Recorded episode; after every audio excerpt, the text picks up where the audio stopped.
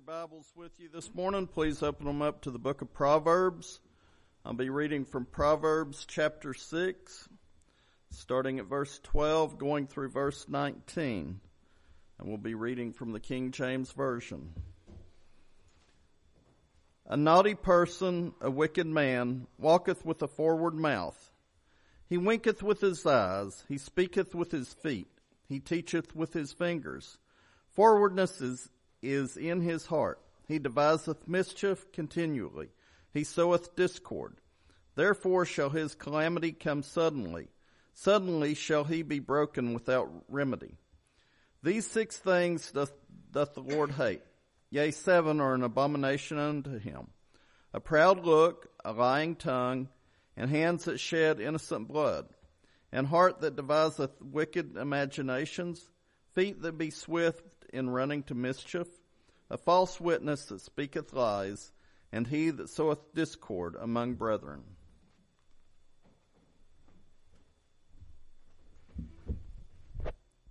Well, I'm glad to be here with you this morning. We're glad you're here, especially if you're visiting. Certainly appreciative of your presence and want you to come back and be with us every opportunity. I've been reading and listening to the news a lot, and uh, of course, what we've been hearing the last few days is uh, about the death of former President George H.W. Bush. And uh, what I've noticed as I've been listening, and politics aside, they've uh, been talking about different people who would uh, remind or reminisce about a, an encounter that they had, and I was impressed with uh, his legacy as far as those people who were being interviewed, and I'm sure they didn't interview everyone, and I haven't heard every comment, but he left with a lot of people this idea that he was a very kind man, that he was a good man. And uh, again, I didn't know former President Bush, and I, I didn't agree with all of uh, his ideas on things, but there are a lot of people who talked about his kindness. And as I was thinking about that, I began to, to understand and think more about the importance of being able to recognize something that's bad and something that's good. We want people to be able to recognize in us the good things that God has asked us to be and, and to do, and we want to overcome the bad things that we have a tendency to want to do. And, but how do we do that?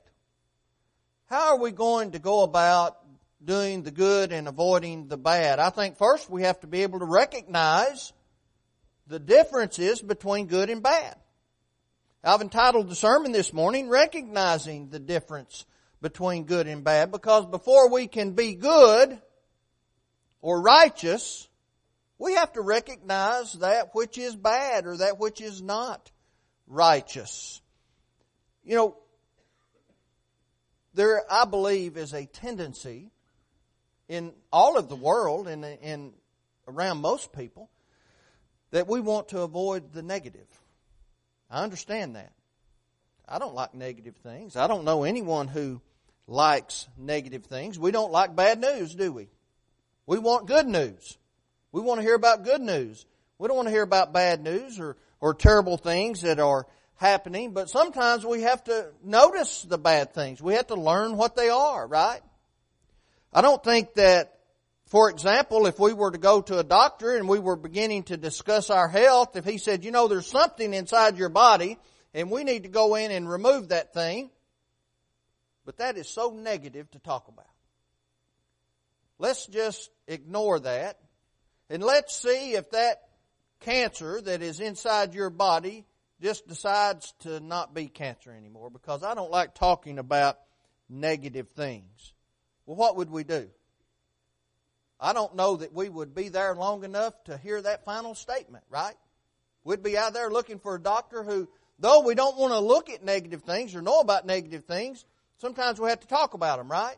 We have to talk about negative things. And, the, you know, the same thing is true with uh, our spiritual lives. We don't want to sit around thinking about the, the what ifs. We don't want to sit around thinking about the terrible things of life, but we need to think about them enough to be able to recognize them, right? I think that's what Solomon's talking about here. There are spiritual diseases in the world, and how do we know it's a spiritual disease if we don't are not able to recognize it as a spiritual disease? When we go back and we look in Acts chapter 19, and Paul uh, meets the the uh, disciples, the seven men who had uh, obey, or had been baptized under John's baptism, he asked them. He said, "Have you received the the Holy Spirit since you believed?" And they said, "We don't even know if there is a Holy Spirit." They couldn't even recognize something that was good. Why? He said, Well, what baptism were you baptized? He said, John's. Well, John's baptism wasn't in effect at that time. Those men had done wrong, not because they wanted to do wrong, but because they couldn't recognize good and bad. Right? For what it was, John's baptism was good. But when Christ died on the cross, he came up out of the grave, he instituted the one baptism of Ephesians chapter 4. There's one body, there's one baptism, there's one faith, one Father, one Spirit. And so they just didn't know. They couldn't identify anything. So we don't like talking about things that are not exactly what we would like them to be, but we have to be able to know what they are. We have to be able to identify them, right? And so I think that's what Solomon is talking about here. I think he's teaching us how to lead a, a wise and a godly life and be able to recognize when that's happening and recognize when we're leading a foolish and an ungodly life. We have to be able to see it, right? You have to be able to see the good and see the bad. And I think part of biblical instruction is identifying negative. We have to be able to look at it in our lives. Hopefully other people will be able to look at it. If, if I'm not noticing it, they can notice it. And they can let me know, right? We need to be able to see where we are. That's why when David talked about a light where I am, it's a light under my path. Talking about the Word, it tells us where we are in relation to God, and it tells us in what direction we ought to go. So we have to look at the negative sometime. With that in mind, I want us to listen to the instruction of King Solomon this morning as he teaches us how to recognize the differences between good and bad and, and what to do when we discover it. And first, Solomon gives us a description of that which is bad. He described a corrupt individual. Now, the sad thing is, we're going to see bad in individuals, aren't we? We don't want to see the bad in individuals, but that's where bad normally lies. Either in the individual or something that the individual has done. Now, the King James Version uses the word naughty. The, the New King James has employed the word worthless. Now this word naughty and worthless, both of them are translated from the Hebrew word where we get the name Belial. Now we'll recognize that name because that name means without profit, means worthlessness. By extension, it means destruction. It means wickedness. All uh, often in connection with this Belial. Okay, uh, worthlessness, sinfulness. And so that's what he's talking about here. God considers the characteristics described in Proverbs chapter 6 as worthless, as evil, as naughty, right? When we think of the word naughty, we think more of a kind of a comical, mischievous thing, right? That's why the New King James uses the word worthless, because that's what naughty intended way back, right?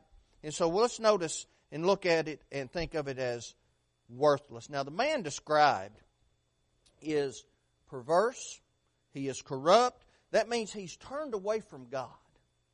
Right? We need to, I need to be able to recognize that in myself.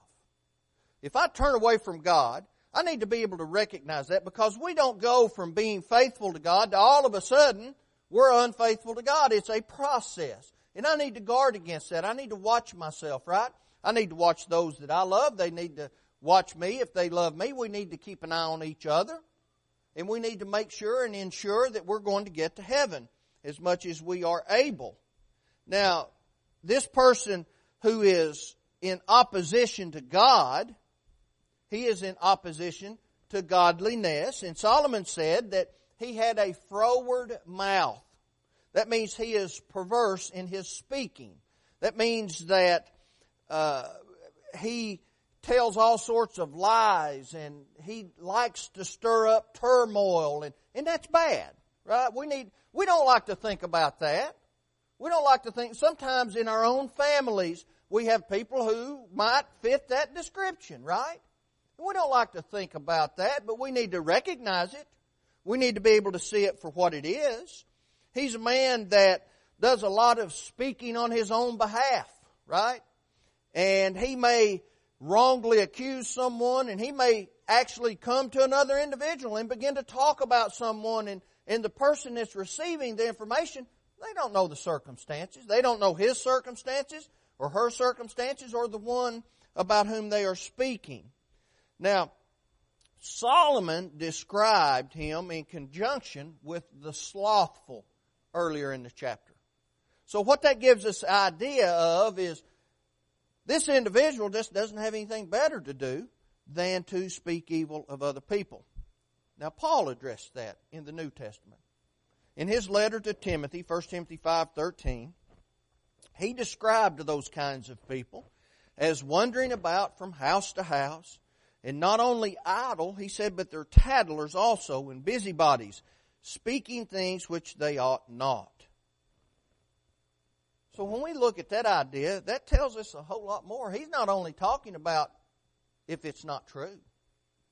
He's talking about, well, maybe you shouldn't be talking about it even if it is true. Maybe that's not helping that individual or anyone else, right? Maybe we ought to go talk to that individual and see how I can help them or we can help them in some way. But in his warning, Solomon moved in Proverbs chapter 6 from giving this description, uh, talking about this corrupt individual, to talking about exactly how cunning he was. He was cunning, he was smart. He's a man, he says, who winks with his eyes, he shuffles his feet, and he points with his fingers. Now, those are all gestures of malice. And they are used to cause pain with the intent to do wrong. When I read this, I think about individuals. Have you ever watched someone who, who would be speaking to an individual, then he'll look over at someone else and wink? Indicating that what he's telling this person is not true, or, you know, now that can be done in, in fun. That can be done in fun. But the person who doesn't do it in fun is someone who's doing it to try to harm another, right? The Bible doesn't tell us we can't have fun with each other. You know, it would be an awful dreary place if if you know I had to treat Bobby good all the time, right? But all that's done in fun, right? But someone who is deliberately being deceptive and you know, and they'll say something to someone and wink at their friend, understanding we've got him now. You know, that's deceptive. And the person who does that to another's destruction is sinful. That's not right. We need to be able to recognize it. We need to recognize between good fun and when we aren't behaving properly. Now this person will elevate himself by harming other people. And we see that. That's displayed. We can go all the way back to the garden, right? When I can almost see Satan speaking with Eve and telling her, uh, asking her, hasn't God said you can eat from every tree? And then I can almost see as if someone were standing there and him winking, knowing exactly what God said. But he tricked her into that, right? And he continued that tactic. He didn't stop in the garden. He went all the way down to the time of Christ, and, and he's even doing it today, still. What about Judas? He convinced Judas to elevate himself at the harm of the Christ. You recall at the last Passover supper, Judas said, I've got to go. Everybody thought he, he meant he needed to go make some preparation. The Lord knew exactly what he meant. It's almost as if he's winking at someone. I've got to go. I'll see you men later. And he's winking, understanding he's going to make a deal. He's going to go try to elevate himself at the harm of not just Christ, but everybody, right? Especially the Christ.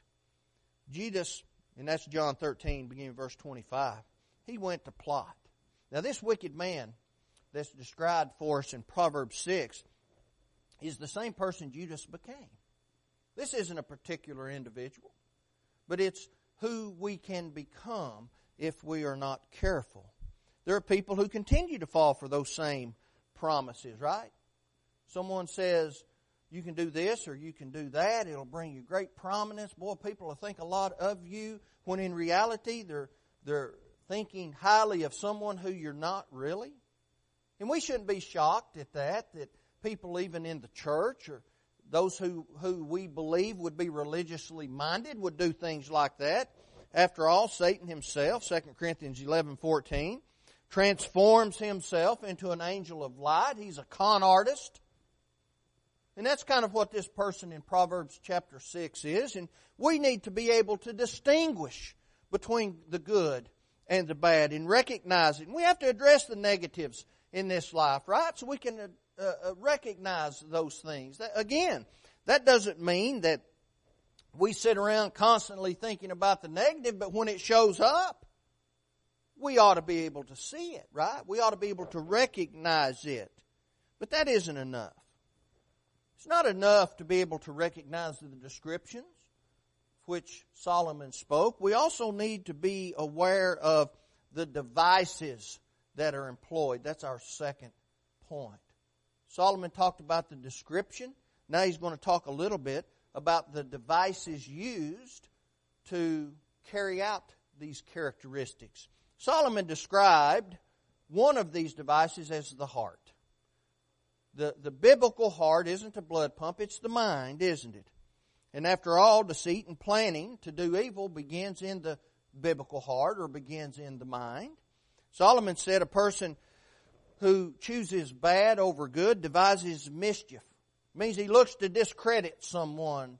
What if someone catches on a little bit and they may bring something to that individual's attention and they devise mischief to discredit that person who has rebuked them. They want themselves to look good and they'll use deceit and ungodliness. It happens all around us. We see it. We're, we're not happy with it. We don't want to be involved in it, but we need to recognize it, right? We need to be able to see it for what it is. And discord is sown in that manner. Discord among uh, our brethren or among any group of people, right? It might happen at work. We might have a, a fellow employee who is behaving in such a way and they're using deceit and ungodliness. Have you ever heard someone come up to you and say, you know, I need to tell you something. I need to let you know about something. And then they begin to inform you about something that you need to know. Look, that ought to be a red flag for us. I can recall one time I was at a congregation and had just gotten there, and the former preacher, and this is a Christian, called me up and he said, oh, I, need you to go on a visit with me. And I said, Well, I'm busy. I can't go today. And he said, Well, I need to tell you some things you need to know. Well, see, he was there before I was, and it wasn't uh, an amicable uh, separation. And so he wanted to inform me, I'm sure, of how badly he was mistreated. I was never mistreated there. I was always treated well. And so I told this particular individual, I said, I'll tell you what. I'll find out on my own anything I need to find out. And I don't need to hear it from you. But see, you need to be able to recognize when someone is doing that, right? We need to be able to recognize that scenario. I didn't continue to talk with that individual about it, and as far as I know, it was never mentioned again. But see, we need to be able to recognize it so we can avoid it. You know, would, it have been good if I had engaged in a conversation with this individual and, and, you know, might have made him feel good about himself, but I would have been helping him to do wrong. See, you can't do that. You know, when that happens, we ought to ask a few questions.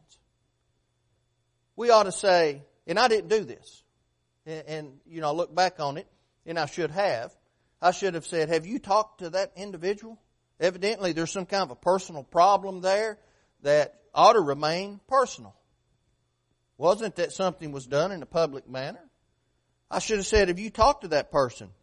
Uh, you know, and, and if the conversation does continue, we ought to ask ourselves, does my opinion of that person, has it been enhanced or has it been made worse? Have my dealings with that individual ever insinuated to me that, that this person would do something like that? But now because I've heard this, maybe I'm thinking a little less of that individual. I need to think about that, right? I need to, to consider those things. You know, and if we can't answer those questions, that person might need to be rebuked, right? We might need to say something to that individual. That's what Peter, uh, Paul did, Galatians 2 verse 11. He rebuked Peter to his face because he said he was to be blamed. And you know what happened after that? That settled the matter, didn't it? We read about Peter going on to greater things. We, we read about Paul going on to greater things. Both of those men died faithfully in the Lord, giving themselves as martyrs for Christ. Now that could have turned into a whole lot of something else, couldn't it? Solomon called that device a lying tongue. He said it was a proud look. Now, we need to understand that. See, God indicates that those who incorporate those types of things are arrogant. They're telling lies and they're so arrogant that they think they can get away with their sins. Now, they might get away with it with people. They may, in fact, convince some people to believe the things that they're trying to tell them, but God knows the truth. He knows who spoke the lie. He knows who helped to encourage it, and He knows who stood up against it or who didn't engage, right? We don't always have to answer someone. We don't always have to go into a debate with someone, but we need to always recognize a situation that is not beneficial for God or for people who are Christians. And that way we can avoid it, right? Christians must study the negative to be able to identify it. Satan's devices originate in the heart, but he goes on to, to talk about how they're carried out or employed by the hands. Right? Our passage in Proverb here uses what is known as the X and the X plus one format. It's not an exhaustive list of traits.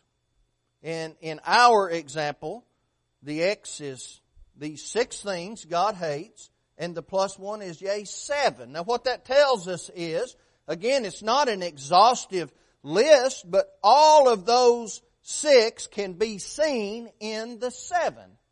Right? There could be 20 on the list, seen in the 21st one. Right? But God picks out these particular things. Now this is a form of Hebrew po- poetry known as rhetorical parallelism. And we can see it in the seventh. Hands that shed innocent blood, feet uh, swift in running to mischief, all those others, they can be seen in that Last one, sowing discord. You recall a, a few years ago, there was a lion in Africa. And he was kind of a celebrity lion. And, and in Africa, part of their way of, of making money for the nation is they allow people to pay them large sums of money and they can go on trophy hunts. I'm not a fan of trophy hunts, but, uh, you know, I'm not the, the cop of the world. Uh, I used to enjoy hunting, and that's someone's business. If it's done legally, that's their business. But if you recall, we had all these celebrities come out, all of these politicians, all, all people from all over the world, they came out and they lifted up their voice in outrage for this recreational trophy hunting of this celebrity type line. Now that very well may have been the appropriate response. I wouldn't go do it myself. But here is the thing. Here's the problem. And we see this in this X plus X plus 1. We see all of this in the one, right? We see uh, hands uh, or feet going swiftly to do mischief. We see a lying tongue. We see a proud look. We see shedding innocent blood. All that can be seen in this sowing of discord. Because if you do any of that, it sows discord, right? Among whoever it's happening to. And the problem is backwards thinking, right? We want to do these things and these things and these things, and, and God doesn't want us to do that. But we see the problem with this, this example of this lion in Africa. That may have been the very exact appropriate response, but those exact same people who threw such a fit over this lion, just an animal, and I'm not for abusing animals, but it is just an animal. They sit and sat and continue to sit by idly, without voice, at all the babies that are murdered in this country. Well over 60 million since 1973 through the practice of abortion. Now they're going to raise Cain. They're going to be upset, and rightly so, probably. about this lion. But what about all these babies? Isn't that backwards thinking? Isn't that isn't there something fundamentally wrong about that? Somewhere along the line, didn't God's creation get off track a little bit? Didn't we begin to do some things that, that at one time the world recognized as wrong? But now it's all muddied and it's, it's, it's a blur and now if, if you feel good, just do it. It's up to you as long as you're not bothering anyone else. Well see, that's, that's never the case, is it? Instead of condemning sin for what it is. We can look to Hollywood and we can look to celebrities and uh, they'll never condemn the killing of an unborn child. That ought to be the safest place anyone could be. You know, we even have laws now in certain states of our nation where if you have a disease, you're uncomfortable, you're suffering in some way, you can kill yourself with the assistance of a doctor. No one wants to suffer in this life, but do you know what God holds most precious in this world? in this physical world. Human life. Human life. Hands that shed innocent blood. Proverbs chapter 6. He does not consider that disposable. God teaches us to recognize the differences between good and bad. And we need to look out and we need to look at that and say, you know, that's just not right. It didn't used to be right, but now everybody says it's okay and that ought to be a red flag. He teaches us to recognize those things. He talks about conceit, haughty looks, lying, perverting the truth. He talks about the murder of the innocent, a wicked heart that devises evil plans, a person that is in, ingenious in coming up with something new and more perverted all of the time. A lying false witness, one who instigates strife within the fellowship. You can see all of that in that last one. If you murder someone, you're sowing discord. Right? If you lie about someone, you're sowing discord. You do any of those things, you're sowing discord. So what's applicable message here? Don't sow discord amongst the brethren. Don't tear up the fellowship. I mean, particularly, that's the immediate context, but let's not do it with our fellow man either, right? Let's behave in such a way that they can recognize good from bad they see a Christian and they say, you know, something's different about that person. I'm seeing a difference between them and the rest of the world, and that's how we get our eyesight back where it ought to be. Solomon gave a description of the bad. He talked about the devices. But then he ends with this thought, and this is our third and final point. He described the destruction that follows when we choose bad over good. Now there is a present destruction or a destruction that can be seen in the present, right? Uh, Solomon said this. Proverbs 6 verse 15. Therefore his calamity shall come suddenly. Suddenly he shall be broken without remedy. When we hurt people, when we do bad things to people, when we do not treat our fellow person as we ought to, do we lose that friendship? Well, normally. Normally we do. That doesn't mean it can't be repaired. But that's a present destruction, isn't it? Some people, it's almost as if they can't help themselves. They'll do things. I've known people like that. And in his third letter, John described an individual like that. He described this man, Diotrephes, and how he was going to deal with him because of his mistreatment of the brethren. 3 John chapter, uh, verse 10. And he said, I'm going to deal with him. I'm going to bring to his remembrance. That was a present destruction for Diotrephes, wasn't it? It's just like Paul telling Corinth, he said, I can come with the rod of an apostle if I need to. He said, but I don't want to do that. I don't want to do that. That can be a present destruction. We can suffer from a loss of fellowship. We can suffer from uh, hurting those that we love but there's not just a present destruction. There's something that can be even worse, and there is a planned destruction for those who do not repent. See, this isn't an exhaustive list. Solomon's talking about ungodly actions and characteristics, and the list goes on and on. And those who do not repent, suddenly he shall be broken without remedy. There's, you can see that in the present. but we certainly are going to identify it on the last day. There is a planned destruction. John recorded for us in the Revelation, Revelation 22, beginning with 14. He said, Blessed are they that do his commandments, that they may have right to the tree of life, and may enter in through the gates into the city. For without are dogs and sorcerers and whoremongers and murderers and idolaters and whosoever loveth and maketh a lie. John makes Solomon's point, doesn't he? We see the things on the inside that are good. The things on the outside are bad. Now what is my responsibility? To be able to identify and make a distinction between the good and the bad. We don't want to be on the outside. We want to enter into the glory of heaven and we want to live a righteous and a godly life because we do not want to spend eternity with people who are described as dogs, sorcerers, whoremongers, murderers, idolaters, and whoever loveth and maketh a lie. We don't want to be around people in the physical like that. We certainly don't want to spend eternity surrounded by the worst of the worst and no way out. No way out. We need to be able to distinguish between the two. God does not want us to avoid at all costs the negative in this life. He wants us to understand what the negative is. He doesn't want us to wallow in the negative. He doesn't want us to constantly think about the negative. He doesn't want, just in our physical lives, He doesn't want us to sit around thinking about all the what ifs of our physical health. What if I get cancer? What if I get diabetes? What if I have a stroke? What if something happens and I'm not able to talk? Or what if I lose my eyesight? Or what if I do? You know, you sit around and you think about all the bad things that might happen and you don't live anymore, right? All of a sudden you're doing nothing but being in misery. See, he doesn't want us to think about that in the spiritual realm either. That's why John said you can know that you know you're saved.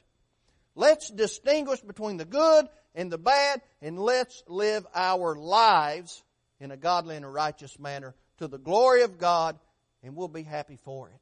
We can bring happiness to other people. Let's not deal on the deal in the what ifs all the time. I think that's one of the purposes of this passage recorded for us in the Proverbs. We don't want to sit around doing that.